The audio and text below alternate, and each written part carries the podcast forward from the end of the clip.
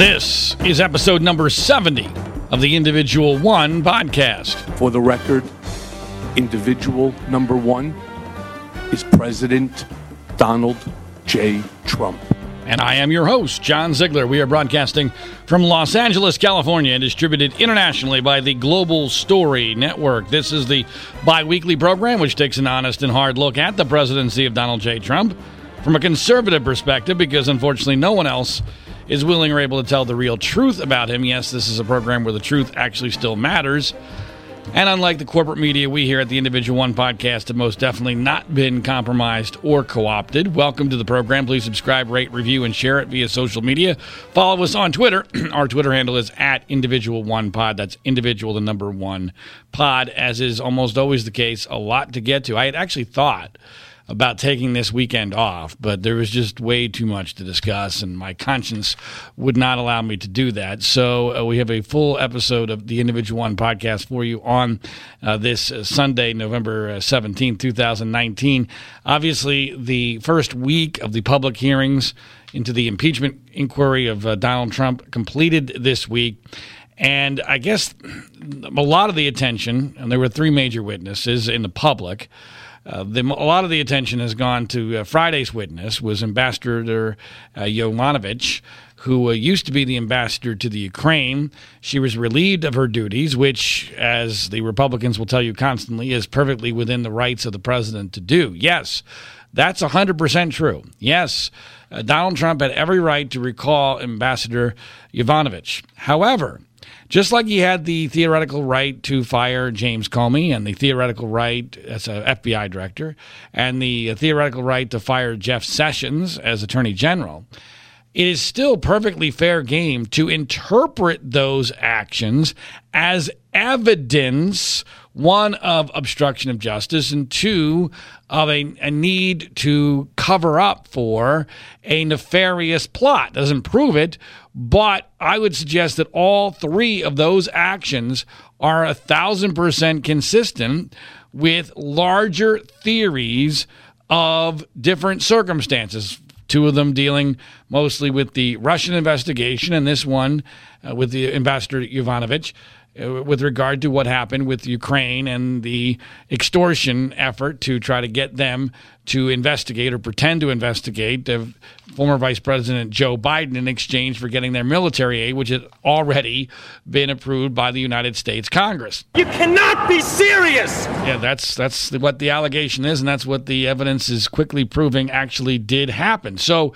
So it's yes, it's it's perfectly fine for the Trump sycophants to say he had the right to do this. Yep, Yep, he had the right, but we're still allowed to interpret that action when trying to build a circumstantial case for uh, ill motives in a corrupt scheme.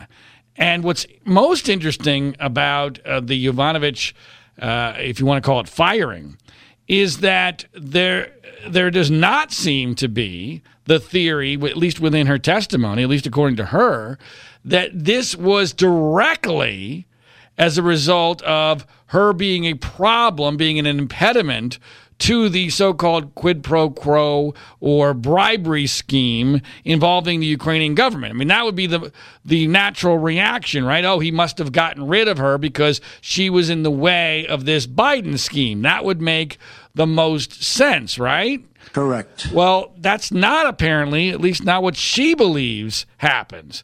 As she believes that she was more of an impediment to these goons that were associates of Rudy Giuliani trying to uh, do whatever corrupt scheme they were up to. And that this was essentially a favor to Rudy Giuliani and these goons. And the, the goons uh, are becoming a larger and larger part of this story.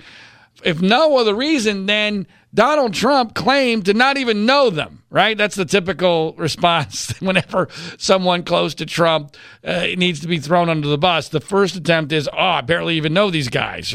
Well, the evidence that that's absurd is now voluminous. Correct. Uh, and in fact, he knew them very well. And in fact, uh, there were numerous events where they were together, including uh, sometimes when they were alone together. The Trump, uh, President Trump, along with uh, these goons and Giuliani. Giuliani appears to have gotten himself uh, at least waist deep in some sort of corrupt scheme involving these goons and uh, and who are are you know, I mean this this whole thing, uh, as is often the case with Trump, there's so many different aspects to it. It almost works to Trump's benefit because it gets confusing and it, it, it no longer is as simplified as you know a, you know some situation where it's just a quid pro quo. Uh, the real scam here might have uh, have multiple heads, and one of them is with regard to Giuliani running this shadow Secretary of State situation where he's running this shadow diplomacy. I wouldn't even call it diplomacy, this attempt to scam Ukraine into doing the bidding for the Trump campaign. And it appears for his own selfish purposes that are probably dealing with money. Money is the root of all evil. Always follow the money. And it appears as if that's what's happened here. But Trump's legendary memory see, that's the thing that, that is so hilarious about this. Trump tells us constantly he has a legendary memory, yet he can never remember anybody who's close to him. Uh, he couldn't remember anything he told Robert Mueller in his written answers approved by his lawyers. His go to response whenever he's in trouble is, I don't know what you're talking about. I can't remember. Uh, I don't know who these people are. This person was just a coffee boy. And that's just all bullshit bullshit. Correct. This is all a lie. It's a lie by Trump. Uh, to, and he's that's all he has. That's all he can do. That's the last bastion of liars. I can't remember, uh, and that's what Trump is doing here. So Yovanovitch uh, was the person whose testimony uh, came on Friday, and a lot of the attention was focused on the fact that part of what she was testifying to was that Trump had made her life miserable, that Trump had intimidated her uh, publicly. And, uh, and lo and behold, right in the middle of this testimony, what does Trump do? He tweets a way that is uh, frankly intimidating and attacks her and blames her for things that she could not possibly have had any responsibility for.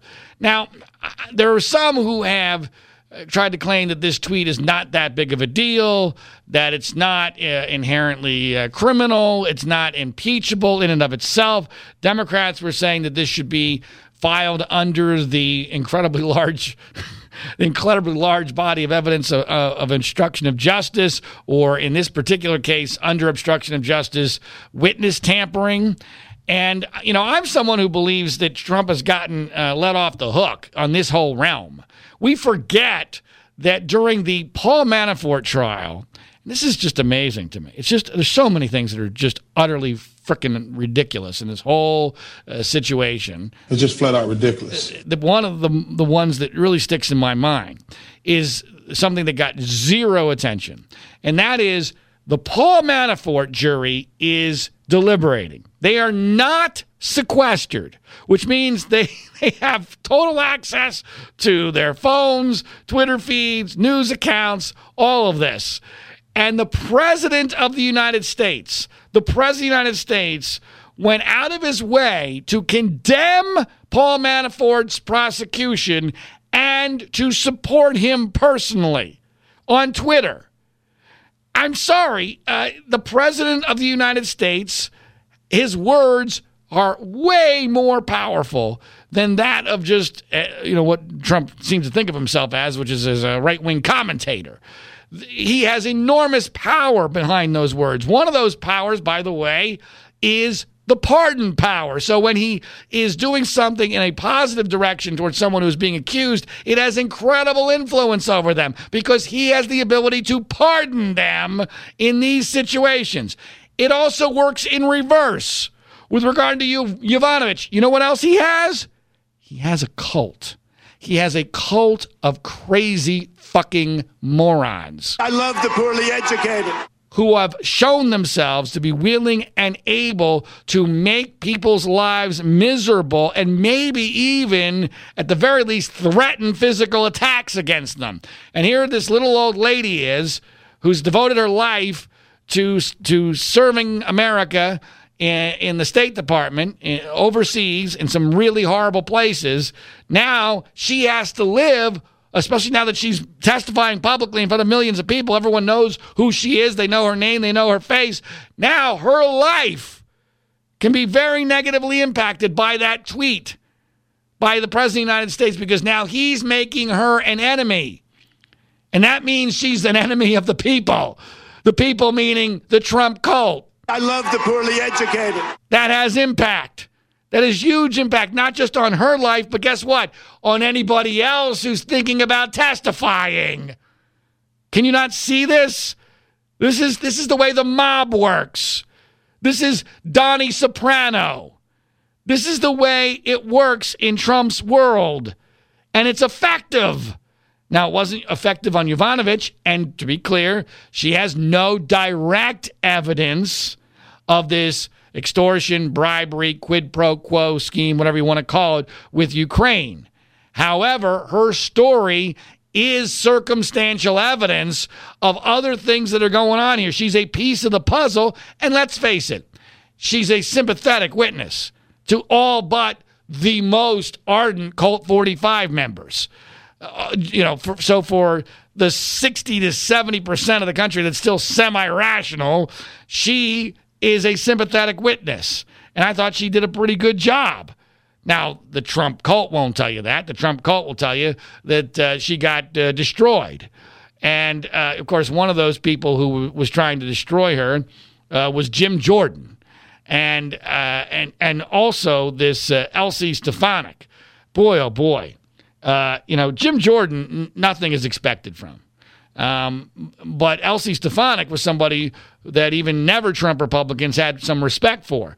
You know, but before before I get into the Republican attempts to destroy her and all of these good people who have testified so far in the impeachment trial, I want to play for you a clip from Nancy Pelosi on the Trump tweet because this is important.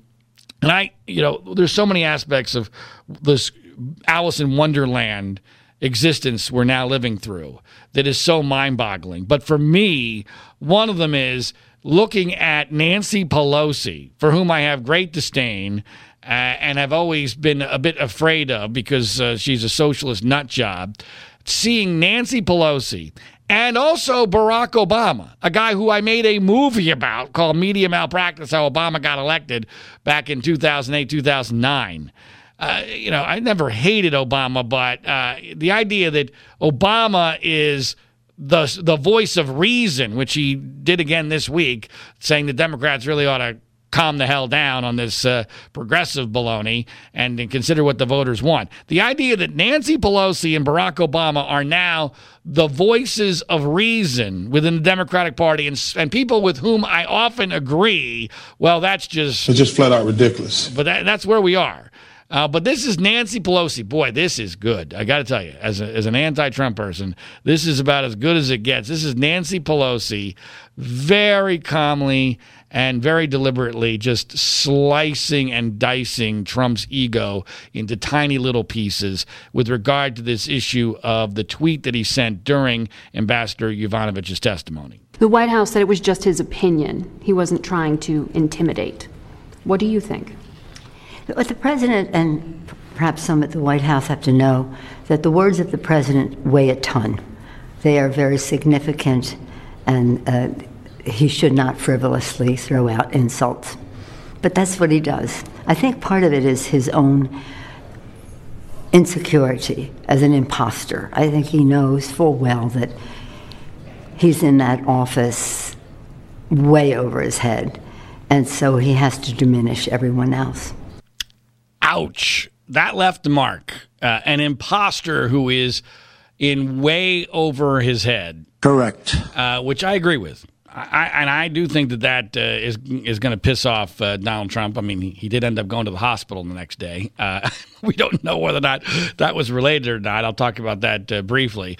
But uh, that one left a mark and uh, and I think she's right. And it's pathetic that I think Nancy Pelosi is right, and I'm even I'm even playing her as a credible source on uh, an internationally distributed podcast, which is a very strange world we're living in now. Now, as far as the Republican responses, they have been uh, just embarrassing. Uh, they have been almost universally not based in fact, in truth, in logic. They have all been about uh, creating a sideshow. And the two people who created the biggest sideshow, uh, at least on Friday and, and most of this week, were Jim Jordan and Elise Stefanik. Now, Jordan is a guy who I have defended, unfortunately, in the Ohio State what I believe to be bogus sex abuse scandal involving uh, wrestlers from 30 years ago. Jim Jordan was a Ohio State wrestler and an assistant coach at Ohio State. I think that they are using his name simply to try to pressure Ohio State into uh, giving away free money because they know the media will report anything negative about Jim Jordan because he's a prominent Trump supporter and the media uh, hates him for that. Uh, I regret my support for Jim, my def, not support, my defense of Jim Jordan, not because it's wrong factually, but because this guy is just a tool.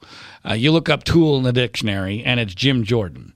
And uh, and one of the ways that he has become a complete hypocrite of many in this entire impeachment process is at the beginning of this whole thing, he said the whistleblower was irrelevant because the whistleblower had no direct knowledge, right? They keep telling you, well, this is all hearsay, double hearsay, triple hearsay, quadruple hearsay, well, some of which is an accurate uh, concern, but it appears to be a concern that's going to be cleaned up by future uh, witnesses. But uh, Jim Jordan's view was the whistleblower is irrelevant because uh, they didn't witness anything directly. Now the whistleblower, because the whistle, what the whistleblower has alleged has been backed up by numerous people very, very close to Trump. Now they've totally changed their tune. Now the whistleblower is everything. Now the whistleblower has to testify publicly. Now the whistleblower has to be outed. Now uh, Lindsey Graham says he won't even support a trial unless the whistleblower testifies.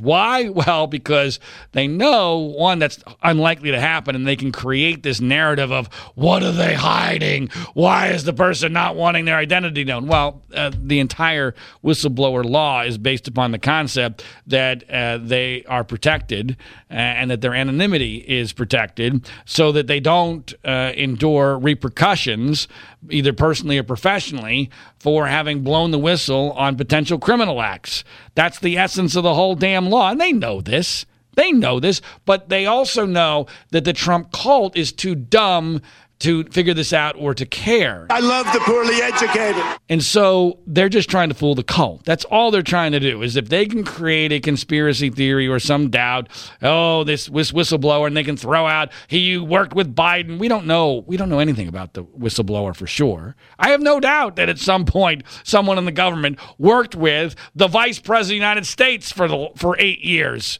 in recent memory. I, I mean, so that that shouldn't be shocking to anybody.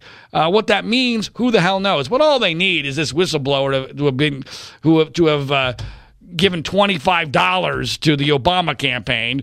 And in the cult's mind, uh, their credibility is already shot, even though they are irrelevant now. It doesn't matter who the whistleblower is, it's all been verified. It's all m- multiple times by numerous witnesses. They're just the ones that started the investigation. And in fact, much like Robert Mueller turned out to be Donald Trump's best friend, and we're learning more and more about that on almost a, a, weekly basis, if not a daily basis this week, and I'll discuss that in a little bit again. But uh, the whistleblower is also turning out to be Donald Trump's best friend.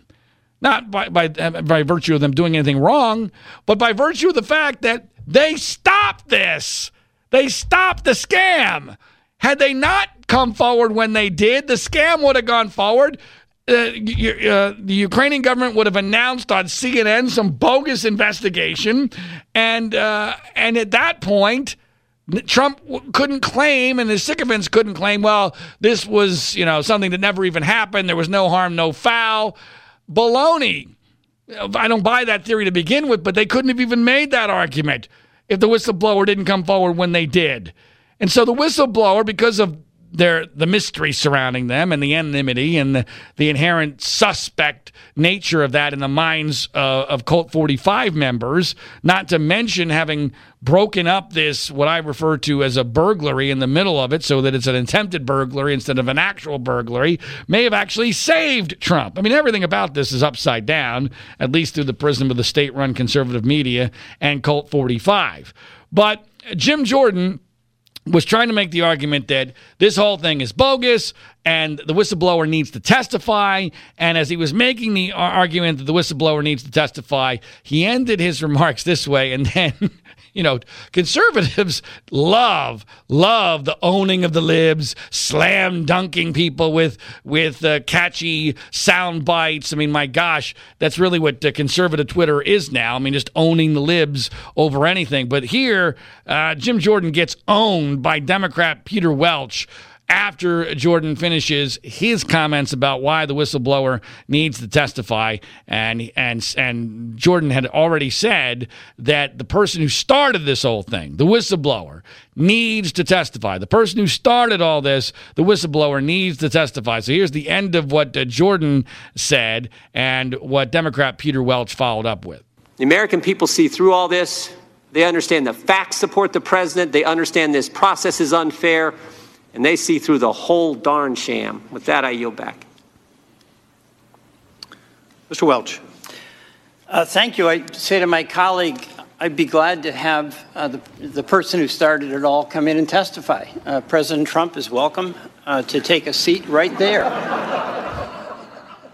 That was pretty good from a Democratic perspective. Democrats aren't usually good at, at that kind of thing, but that one, uh, that also left a mark on Jim Jordan because it was President Trump who started this. And the last person who will ever testify on anything is Donald Trump because Donald Trump is a coward. Correct. Donald Trump did not testify for Robert Mueller, he as he promised that he would. Correct. And instead, he put forward after several months of negotiating some bogus written responses uh, approved by and probably written by his lawyers where he said dozens of times, I don't recall. Correct. Which was all bullshit. It was all a lie. Trump is a pathological liar who, if he was under oath for even a few minutes, would perjure himself uh, in dramatic fashion. And I, I would argue, and the Roger Stone trial, which finished up this week, and again, I'll get to that, uh, I promise, uh, I believe proved that Donald Trump lied in those written answers, which ought to be in an article of impeachment, uh, because that was effectively perjury as well. But this whole whistleblower issue is complete bullcrap. Uh, and it's all part of the intimidation campaign. They they want to make life as miserable as possible for everyone involved with this. Uh, because they know that there are several people who are still sitting on the fence, who are currently on the sidelines. And whether or not they decide to testify is going to be based upon a couple of things. Number one, how much crap are they going to take for this? How much are their lives going to be impacted if they go ahead and do the right thing? And also, is it going to have any real impact? Are they going to give up their careers or their lives for Trump to be just impeached and then quickly acquitted in the Senate? All of this matters. It's a momentum the perception that Trump is going to survive this and still be president of the United States is is probably his greatest weapon because no one wants to go up against that. And unfortunately, there's a logic to that. If self-preservation is your goal, so very, very, very, very few people are going to do anything that's against their own self-interest. They're just not. Older people, uh, you know, they, they don't want that to be the last chapter of their lives. Younger people have too much to live for, uh, too much of a future. It is just, it's just not who we are as a people anymore. Our founding fathers kind of counted on there being people like that, but they don't exist anymore. At least they're very, very, very few and far between. Justin Amash is about the only one so far uh, that we have seen. Now, uh, Justin Amash is a colleague of Elise Stefanik and used to be considered in that same category. Republicans who could be respected. Well, Amash went one direction. respected on Trump, I mean. Amash went one direction and left the party. Stefanik now decided that these hearings in front of millions of people, this was going to be her moment to uh, to show the world how loyal to Donald Trump she is. Because she's been criticized by uh, Trump supporters as not being nearly loyal enough.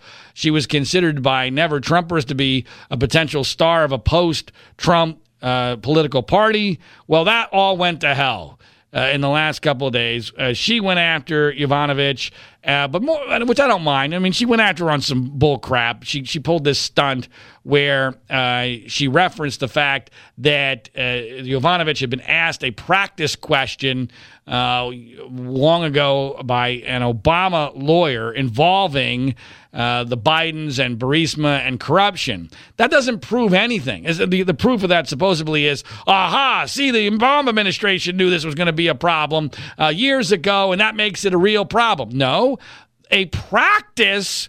Uh, here's what a practice Q&A is. You're preparing them for the bullshit that the other side's to hit them with.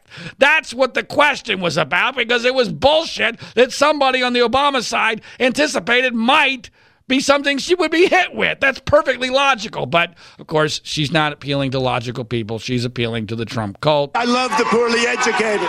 And that's what runs politics now, at least on the Republican side. But the real thing that uh, Stefanik did is that she uh, joined in with Devin Nunes, who's just the worst of the worst, uh, who is the uh, the ranking member uh, of the Intelligence Committee. He's the minority leader of the Intelligence Committee in the House. Uh, Devin Nunes is. She engaged in a conspiracy with Nunes, and that's what this was a conspiracy with Nunes to create the impression that Adam Schiff, the head of the Intelligence Committee, was preventing her, a woman. That's right. A woman was being prevented from speaking. She was being gagged, which almost sounds like she was being raped, right? I mean, in this day and age. So Adam Schiff was gagging this woman, uh, Elise Stefanik, who just wants to be heard in, in defense of the President of the United States. It's all bullcrap. The rules could not be more clear. And they knew this, but they also knew that Schiff was going to look like uh, uh, the bad guy because Schiff was going to have to, and he could not. If, if Schiff lets this go at the beginning of the hearing where the rules don't matter, then he can never say later on, in the hearing, I'm sorry, this is against procedure, this is against the rules. So once you let it go, once you give them an inch, they're going to take a mile. And they know Schiff knows this. So they know that what's going to happen is at the beginning of this hearing on national television, it's going to look like this, uh, you know, Adam Schiff, who, who, by the way, it's, it's just amazing to me that Republicans have gotten to the point where the, the greatest argument we have against Adam Schiff, and I say we because I used to be a Republican, I don't know what the hell I am now, but the, the greatest argument against Adam Schiff is his last name sort of sounds like shit. I mean, that, that, I mean that that's it. That's where we've gone to. We're now like in the second fucking grade, the second grade with regard to discourse. As I curse myself, but I'm on a on a private podcast. I mean, I have seen. Oh my God, the number of references and and and emails asking for money, uh, referencing Adam shit uh, I mean, he was very close. I mean, even Trump has done this. Trump himself, the president of the United States, has made light of the fact that Adam Schiff's name sounds like shit, and that somehow that has some relevance to uh, any of this. But this whole thing where Schiff was uh, shutting down this stunt from Stefanik uh, was, was exactly that. It was just a stunt. And the weirdest part about this to me is that this is a liberal stunt. This is something that liberals do. Correct. They play the female card to make it look like, oh, you're you're keeping down the woman, you're gagging a woman, you're raping a woman. No, we're following the damn rules, and you are exploiting the stupidity of Trump supporters. And did it work for her? It absolutely worked for her because guess what happened today? After fundraising like three or four times off of this episode, I mean, she literally tweeted her attacks on Schiff and her performance at the uh, the committee hearings. She literally tweeted a fundraising plea on at least three or four occasions. She's directly fundraising off of this bogus stunt that she did. It's all contrived, it's all conspiracy. And then today, Guess what happened? Donald Trump tweeted a video of her at the hearing saying, quote, a new Republican star is born. You cannot be serious. And scene. It's all a reality show. It's all an act. It's all gig preservation. The truth has nothing to do with it. So now she has been anointed officially. She, the, the, the President of the United States or their their cult god king, has officially uh, anointed her as uh, being absolved from her past Trump sins, and now she has been embraced as a new Republican star. And the most offensive part of that to me is the definition of Republican star. Republican star is now someone who is willing to lie on behalf of Trump, someone who's willing to engage in bullcrap liberal stunts to protect Trump from obvious abuse of power. That's the definition of a Republican star.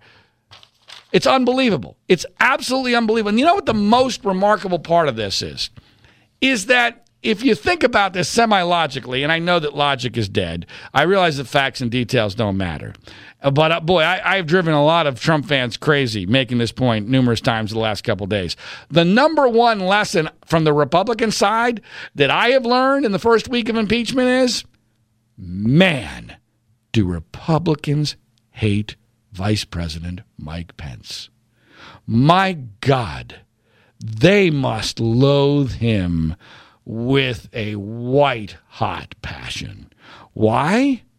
Why? Because if Republicans did not defend Donald Trump and they simply said, you know what, this was wrong, and this was uh, clearly impeachable. And we're going to stand up for the rule of law, and we're going to do our jobs, and uh, we're going to allow Trump to be impeached without any of the bullcrap, without any sideshows. And then in the Senate, we're actually going to look at the evidence, and we're going to uh, come to a verdict based upon logic and the Constitution and precedent and facts, and we're going to remove him from office if that all happened, guess what the result would be? The result would be not an overturning of an election. Okay, we've I've heard this numerous times by even Trump. Bill Barr, the Attorney frickin' General, gave a speech late this week implying that this whole impeachment thing is uh, is usurping the will of the voters. That somehow this is overturning an election. Uh, Nikki Haley said this. You know, seemingly good, smart people, or at least formerly thought to be good, smart people, are making this argument. It is not remotely true. It doesn't overturn an election. The Congress is exactly the same as it was in the last election. The Senate is exactly the same. The presidency will be still held by the same party.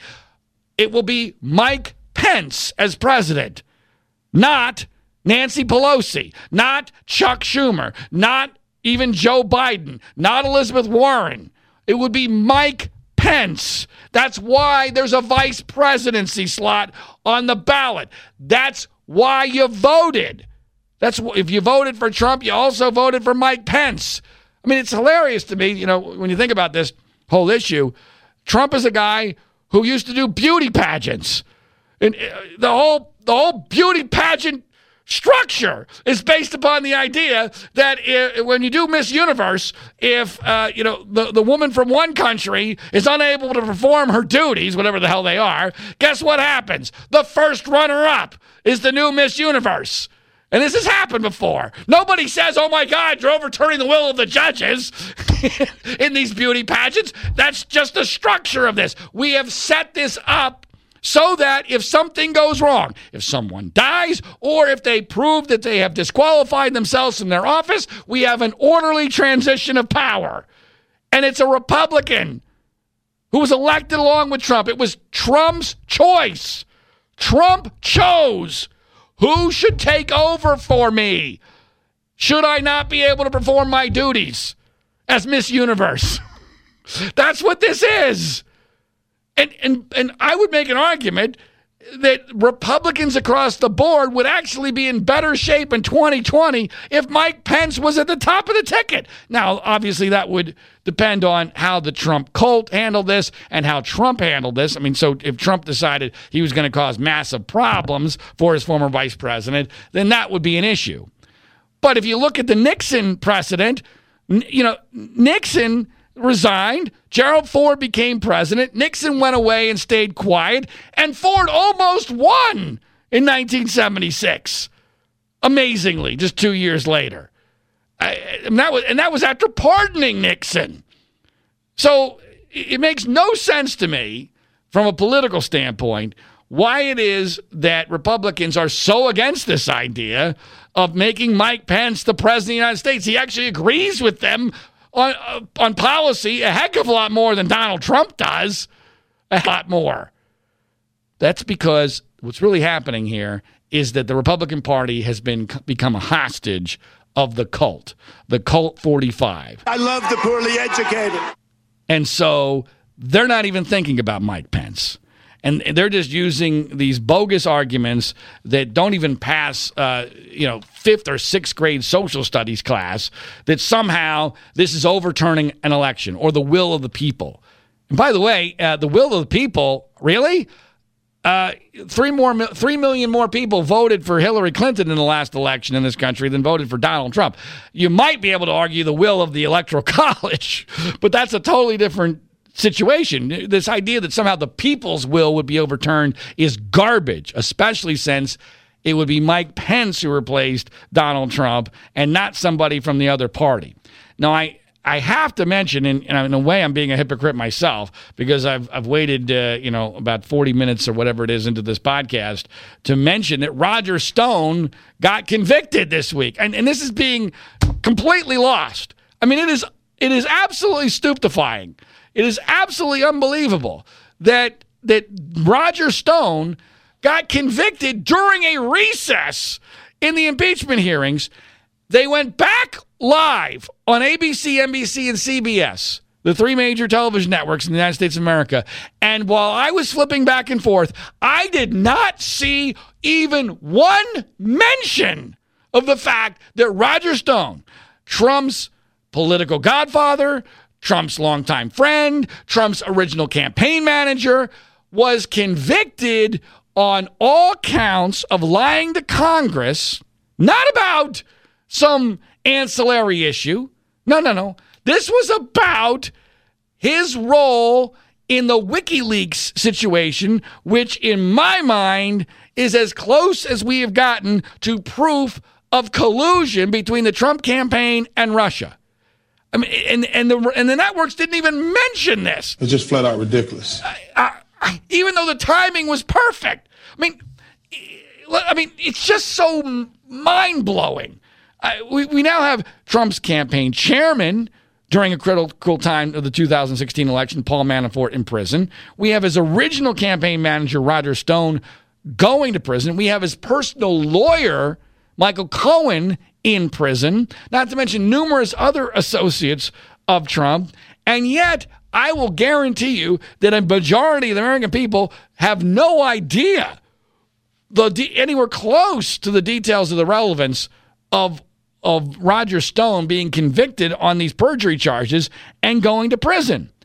I mean, to me, when you look at the details of this, you, of course, it takes a couple of logical uh, assumptions. Number one is that in this situation, WikiLeaks is Russia. Everyone looks at this as WikiLeaks is working on behalf of Russia, that Russia used WikiLeaks essentially as the plausible deniability, as the filter through which these emails became public. But what we now know from the Roger Stone trial and from the convictions of Roger Stone, because he got convicted of lying about this to Congress, is that the Trump campaign had advanced knowledge of all this. Stone was the conduit. Stone had direct communication, according to the deputy campaign manager of the Trump organization. This was these are not Democrats. These are people who had who, who testified to direct communication between Stone and Trump about the emails and advanced communication and coordination with WikiLeaks. That's Russian collusion. If you use your frickin' brain. And and somehow this has been uh, downplayed by the, the, news media, even the anti uh, Trump news media. I don't know it's because of their ignorance, whether they don't feel like they can juggle uh, more than one ball at a time, uh, whether or not uh, it's just old news in their minds. I, I don't know. I don't even have a theory about it. It makes no damn sense to me. And and then there's Trump's reaction to the verdict. This is also amazing. So many of these things. This one thing I'm about to tell you if Barack Obama did it, this would be uh, fodder for the right wing, state run now, a conservative quote unquote news media for at least a week, if not more. If not more. This would be, this might even be on Obama's tombstone in the conservative media. So his, if, if Barack, imagine this Barack Obama's original campaign manager, longtime friend, gets convicted by the federal government. This is the United States of America against Roger Stone. He gets convicted by the federal government of lying to the United States Congress in a way that was clearly intended to protect Donald Trump from allegations of his campaign colluding with Russia. I mean, right there, my God. Okay, uh, pretend all that happened. And then Obama tweeted his first words in the tweet were so they now convict Roger Stone. So they now convict.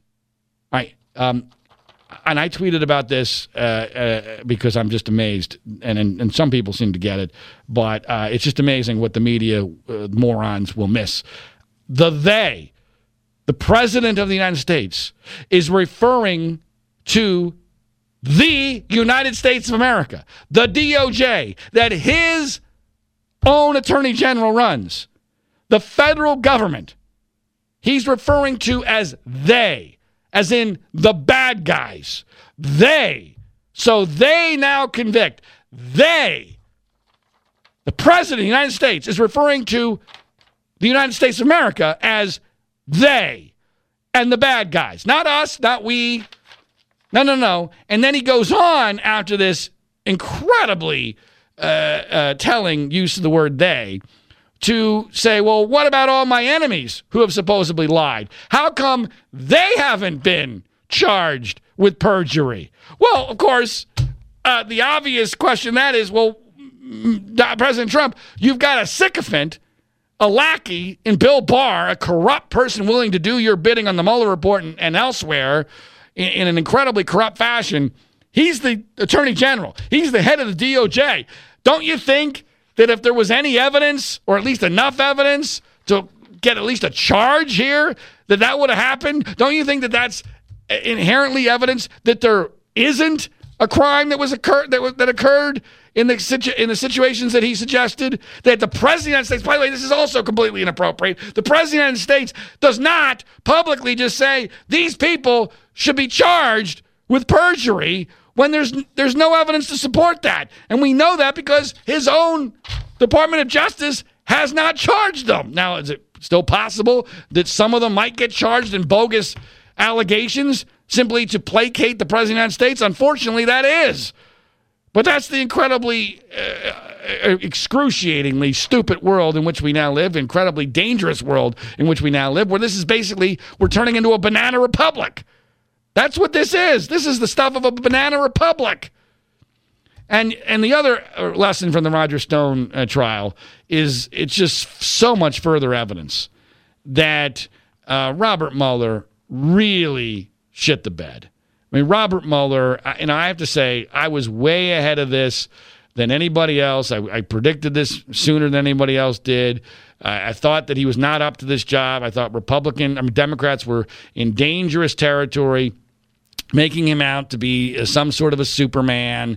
Uh, and I, I said immediately, I said immediately that uh, he was somebody who uh, had gotten intimidated by this whole witch hunt claim, that he was too old uh, for this challenge, that he was somebody who, uh, you know, was way too by the book, that he was too naive, that he had circles run around him by Bill Barr, who, uh, you know, clearly didn't was not restricted by uh, the truth or what was right or the or the law or or or anything uh, with regard to character, and that he was this Boy Scout who uh, essentially wimped out.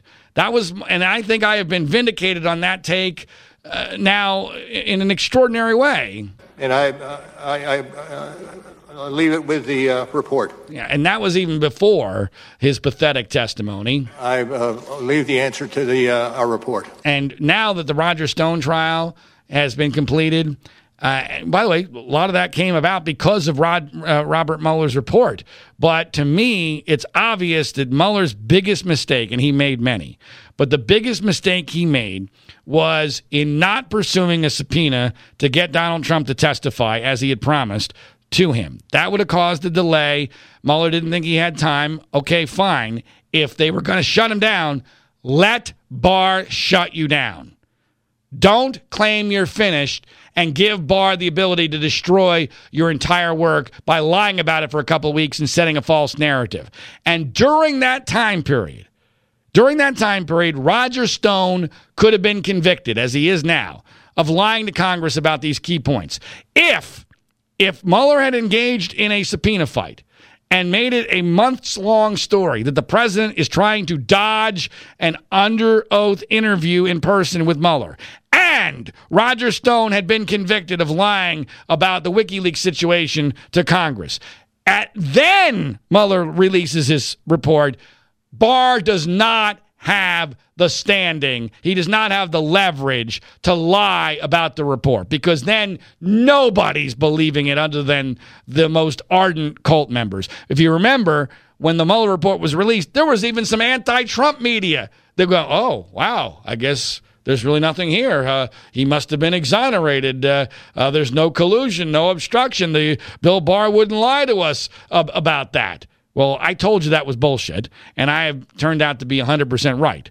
Uh, Barr is maybe more corrupt than Trump is, and I realize t- hindsight is 2020.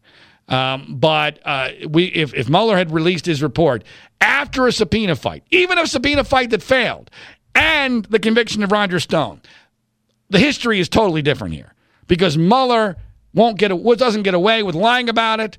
Uh, Mueller is at that point at least in theory, more educated about what he's really up against. And uh, I, I think that Trump clearly gets impeached in the wake of the Mueller report, which dwarfs, in my opinion, the the significance and severity of the Ukrainian scandal. As bad as the Ukrainian scandal is, the Russia scandal really is much, much worse. Uh, I have made the analogy, which uh, people in America will fully understand, maybe people outside of America won't, but, you know, O.J. Simpson uh, killed two people and got away with it. And then many years later, he went to prison because of a memorabilia heist that was uh, directly related to the issues uh, of having uh, murdered two people. People don't understand that, but I was directly involved in that story. It's a whole other story for another day. The uh, the Russian scandal is the murders. The uh, the Ukrainian scandal is the heist in the Las Vegas hotel room that actually gets O.J. Simpson sent to prison, and that's what's going to happen here. We've got uh, the the murders, which is the Russian investigation, where I'm not sure that Trump's even going to be impeached for anything directly related to that, uh, but he will be impeached for the much lesser crime of the Ukrainian scandal, and a lot of it is for the fault of Robert Mueller, uh, who wimped out and proved himself to not be up to the task. And yes, once again, he crapped the bed in that horrendous testimony the day before the now infamous call between Donald Trump and the president of Ukraine. If it's in the report, I support it as it is uh, as it is set forth. Yeah, that's great. Thanks so much, Robert Mueller. Thanks so much. I mean, look, I, I think Robert Mueller is a good guy. I get some, I get attacked sometimes for being too tough on him, but uh, don't take this on if you're not up for it. If you're not up for it, let somebody else do the damn job. The country was at stake here, and you fucked up. Uh, God damn. Oh, I, I, I, get. I, I actually have more anger to people like Robert Mueller who who are supposed to be on the good side. The bad people, you know what? I have just a disdain for. I almost pity them. But Robert Mueller should have been better than that, and uh, and he wasn't. Now, uh, one of the things that Trump did was that he pardoned, I believe it was three members of the military who have uh, have been uh, uh, charged with, and I believe been convicted. Uh, they've been, of course, they've been convicted. Otherwise, there would be pardons. They've been convicted of essentially war crimes against the advice of the Pentagon. The Pentagon has said this is a bad idea. We believe these people are guilty, uh, and we believe that this is sending the wrong message. And not only has Trump pardoned them, he has been, of course, praised as being pro military this is not pro military. This is actually very anti-military. By the way, it's it's anti the members of the military who testified against them, against their own self-interest. That's he's betraying them, saying that their testimony didn't matter. These people sacrificed themselves, put themselves at risk to tell the truth, and Trump pulled the rug right out from under them. Not to mention the message that this sends to the rest of the world and how, let's say, our captured military will now be treated. If the United States of America isn't going to take war crimes seriously, why should they? This and this is so typical of Trump. It's the exact opposite of what it appears to be. The exact opposite of what his Trump uh, his Trump cult will think of it as being. This is an anti-military provision that is disguised as Trump being pro-military, of course, all by a guy who dodged the damn draft. I mentioned earlier that the president spent at least part of yesterday at Walter Reed Hospital getting what was referred to as a partial physical. Now, I'm not a conspiracy theorist, I'm an ardent anti conspiracy person, and I am very hesitant to uh, presume things that are uh, not based on facts that are actually in evidence. I will agree that this seems very strange. There are people who uh, are saying on Twitter, credible people are saying, uh, so wait a minute. So the president of the United States suddenly decided on a Saturday to head to Walter Reed Hospital to get a partial physical, and then, by the way, has no, nothing planned today just so uh, he can show how incredibly uh, physically well he is and to get ready for the 2020 campaign. This was completely unscheduled. Uh, um, but of course, the White House is putting out a, a North Korea like statement that uh, the president is perfectly healthy, uh, nothing to see here. This was all just um, fine and normal. And uh, please go about your daily business. The president is awesome, and no one has ever been in better physical shape than Donald Trump it seems weird. I will agree that this seems weird. Uh, it seems like something may have happened. Uh, what? Who the hell knows? Um, you know, I'm not wishing him ill physically. Uh, I find it interesting and disturbing, though, that I don't trust the White House to tell us what actually did and did not occur. That's the big issue here. We've now reached a point where the White House putting out a statement about the president's physical health should not and cannot be trusted. And that's always been my number one problem of many with Donald Trump and his administration. He has no moral authority to do anything, he has no credibility to do anything. Forget about declaring war. I wouldn't trust him on anything, including why he went to the hospital. And nor should you. There's a lot of really good economic news, uh, which is good for Trump. Not tremendous. I mean, there's still problems in the economy, and I, I still believe that in the long run, our debt is going to destroy us. When I have no idea.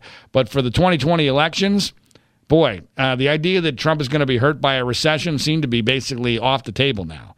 I mean, still a long time to go, but a few months ago, I would have said Trump's going to be harmed by where the economy is headed in 2020.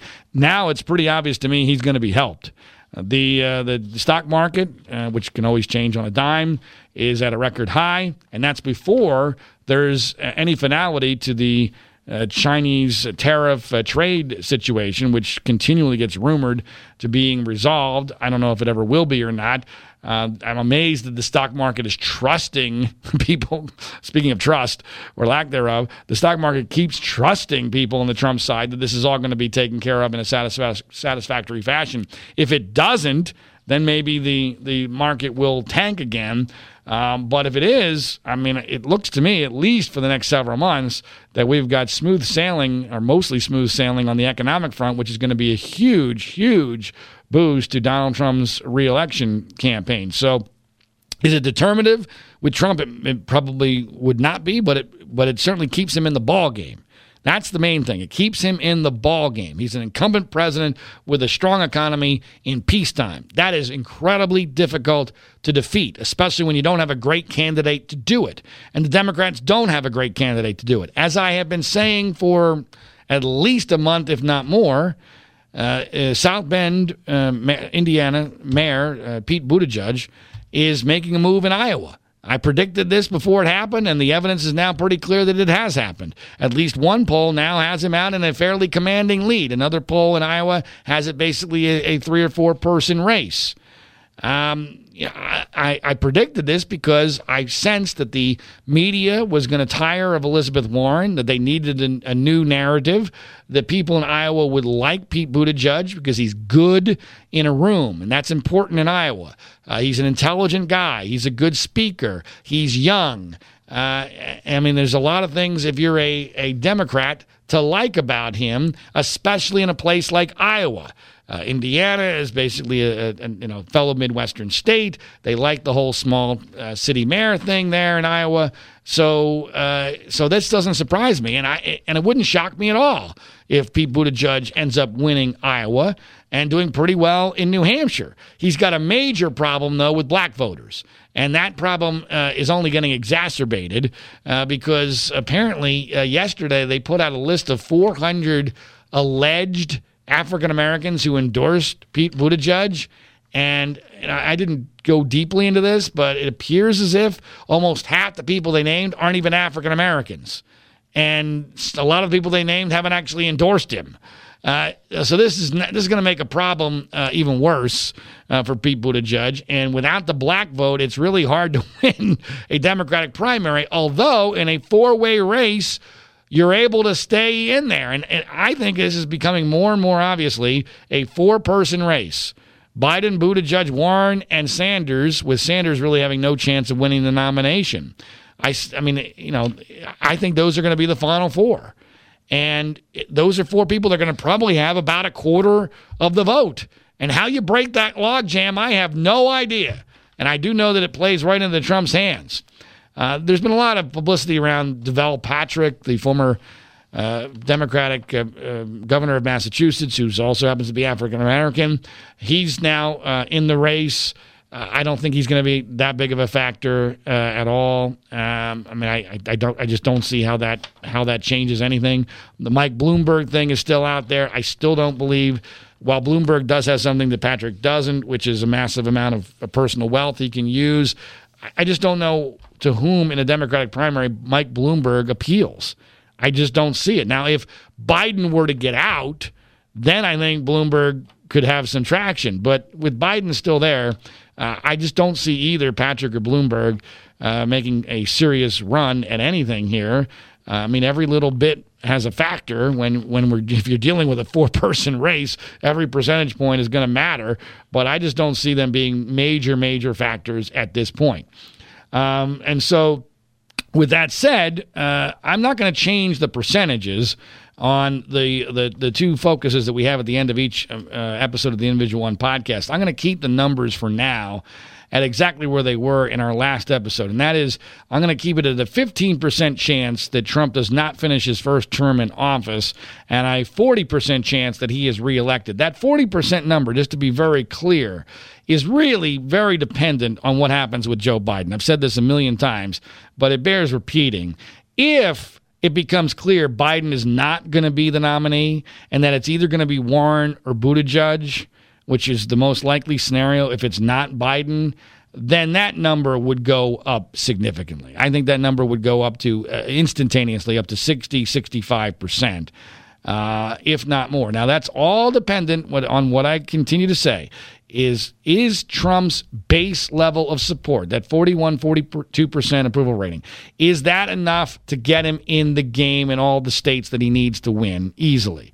Like for instance, as I mentioned in the last episode, Georgia, where he's losing uh, in one poll to every single major Democratic candidate. If it's not large enough, then you know what? All bets are off. But I'm presuming a good economy, we're at peacetime, he's impeached but not removed, that the impeachment fever doesn't catch hold within uh, any part of the Republican Party, and that uh, he is a, a, a viable uh, potent figure in 2020 with a good economy behind him.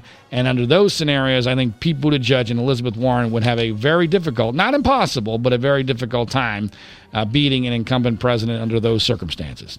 Uh, that'll do it for episode number 70 of the Individual One podcast. Please remember to subscribe, rate, review, and share this show via social media. Follow us on Twitter at Individual One Pod. That's Individual the number one pod.